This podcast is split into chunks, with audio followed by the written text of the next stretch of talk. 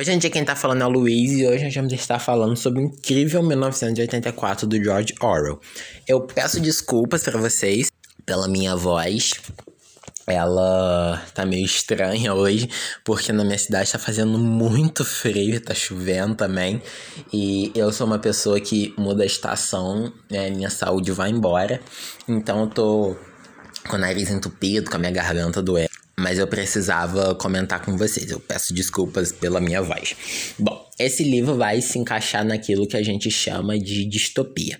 Distopia é uma sociedade que deu errado. É uma a utopia. É, você tem geralmente uma distopia vinda depois de um governo que deu errado, de eleições que deram errado, de, de, de guerras nucleares, de guerras horrendas, né? Como nesse caso foi uma guerra nuclear. Aí você vai ter uma formação de uma sociedade distópica. Então as pessoas na sociedade distópicas vivem reprimidas, não têm direito de expressão, enfim, é um governo totalitário. E você provavelmente conhece esse livro é, por, por um programa de televisão que foi diretamente baseado nesse livro, que é o Big Brother. Você pode não gostar de assistir Big Brother, mas ele foi totalmente baseado nesse livro, né? Qual é o objetivo do Big Brother? Confinar pessoas em uma casa na qual elas são vigiadas 24 horas por dia. E essas pessoas vão ser julgadas pelo público se elas não se adequarem, elas serão expulsas da casa.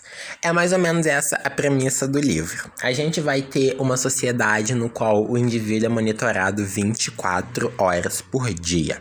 Só que antes da gente entrar na história em si, vamos voltar um pouquinho para o ano de 1947, que é quando esse livro foi publicado. É, vamos lembrar o contexto. A gente tinha ondas totalitaristas, é, ditaduras horrendas, crises econômicas, Guerra Fria, uma possível terceira guerra mundial, e o George Orwell pegou um pouquinho de tudo e criou a sociedade do 1984. E a gente pode perceber que esse livro vai se passar em um período de menos de 40 anos, é, desde que ele foi publicado. Então você pode perceber como que esse autor estava sem esperanças a ponto de imaginar um futuro tão horrível e tão perto de quando ele estava vivendo. Mas então vamos à história em si. Como eu disse, é, nós vamos ser apresentados a uma sociedade futurística que surgiu depois de uma terceira guerra mundial. E depois dessa Terceira Guerra Mundial, os países não existem mais. O que existe são três superpotências que vão constantemente disputar guerras infindáveis entre si. A gente vai ter a Eurásia, que vai englobar a Europa e a Ásia, a Lestásia, que vai englobar, englobar alguns territórios africanos, a Oceânia, que vai englobar a América e a Grã-Bretanha e é, zonas disputadas. Zonas disputadas, como o nome diz, são os palcos de guerras para essas sociedades. Elas vivem guerras contínuas e elas vão disputar para quem consegue influenciar as zonas disputadas por mais tempo. A nossa história vai se passar na cidade da Oceânia, no que antes havia sido a cidade de Londres. Nós vamos ser apresentados a um protagonista chamado Winston Smith. O Winston Smith, ele trabalha para o partido no chamado Ministério da Verdade. Só que o Ministério da Verdade ele vai fazer uma coisa muito contrária do que o nome diz. Ele vai promover mentiras.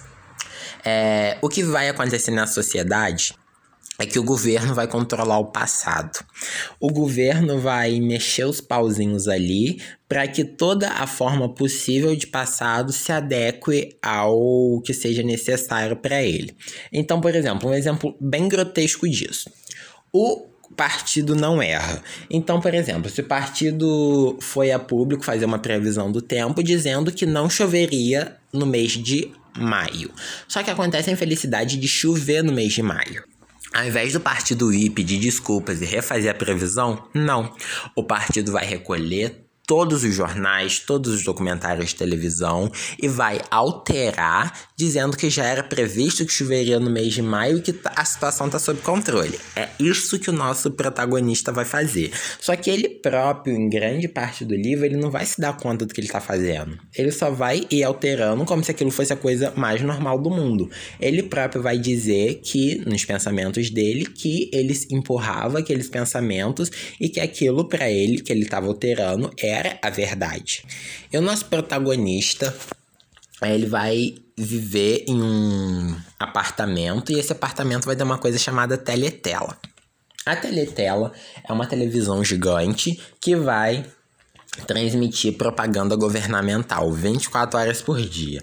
A pessoa não pode desligar a teletela, então ele é obrigado a ficar assistindo aquilo todo o tempo que ela está em casa.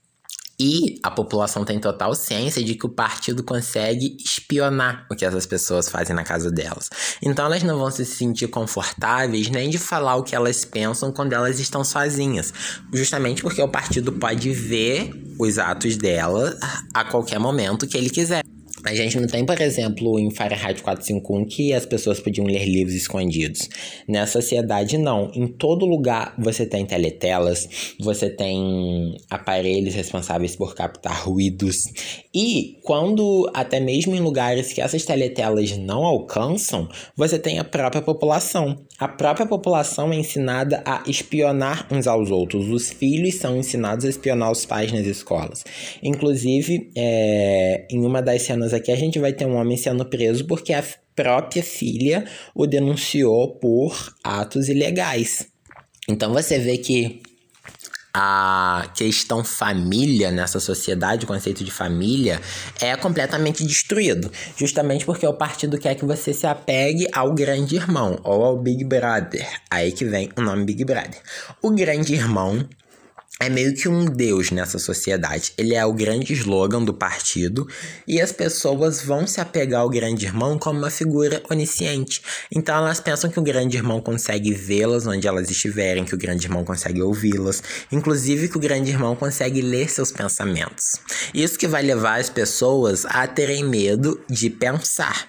É, o nosso protagonista vai dizer que a partir do momento que ele começa a ter pensamentos proibidos, porque o governo vai, queix vai proibir as pessoas de pensar, que ele tem total ciência de que ele é um criminoso e que ele vai ser preso e pego uma hora. Ele não vai esconder isso da gente em nenhum momento do livro.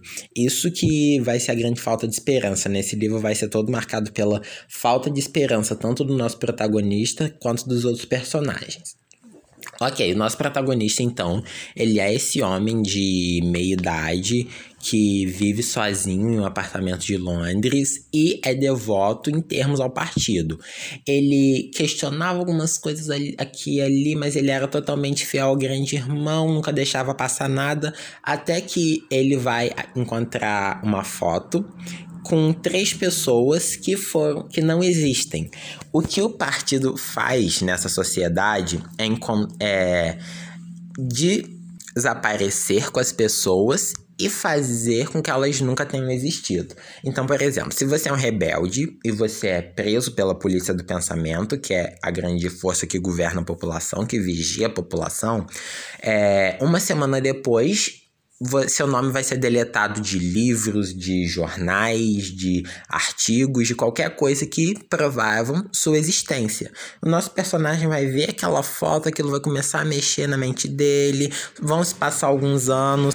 E ele vai ter um vislumbre aí de resistência. Ele vai comprar um diário no qual ele vai começar a relatar os pensamentos dele. Só que a vida dele vai virar de cabeça para baixo quando ele conhecer a Júlia. A Júlia é uma mulher que trabalha no partido juntamente com Winston, só que os, eles já tinham se vistos uma hora ou outra e em determinado momento Winston vai sair para dar um passeio noturno é, e a Júlia vai ver E a Júlia é uma rebelde.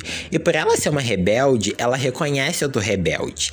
E Winston é apaixonado por ela. E a partir do momento que os dois que ela descobre que ele é um rebelde, os dois vão começar a ter contato, os dois vão começar a conversar, vão começar a sair juntos e vão se apaixonar. Os dois vão começar a namorar secretamente. Nesse momento, a vida do Winston vai virar de cabeça para baixo. É mais tarde ele vai se envolver também com um colega de trabalho que é o O'Brien. E o O'Brien ele é o cabeça de uma vanguarda responsável pela resistência. E ele e a Julia vão se envolver com esse O'Brien e vão começar a participar de organizações que vivam destruir o grande irmão. Só que vocês lembram que eu disse que esse livro é totalmente sem esperança? Isso vai ser refletido nas falas do O'Brien.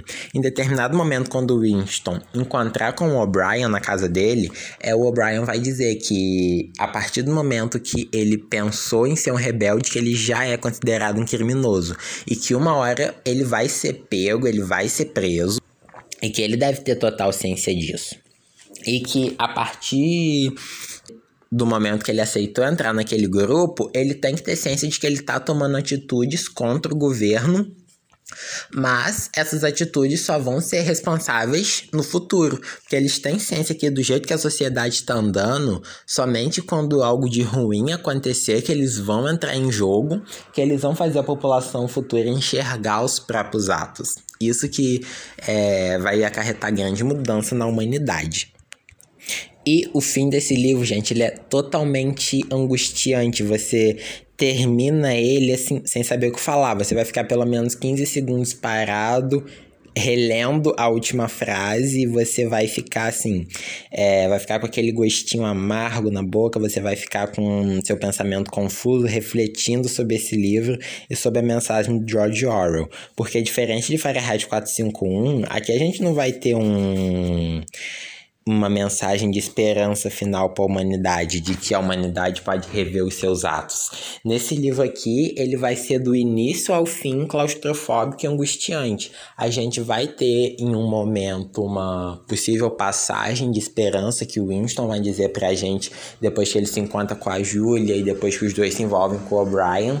Só que essa mensagem de esperança vai ser totalmente destruída e vai ser imposta aquela angústia sobre o que o futuro vai acarretar se a humanidade não rever seus pensamentos. Embora essa história tenha sido escrita no século passado, a gente vai perceber muitas semelhanças com o mundo atual.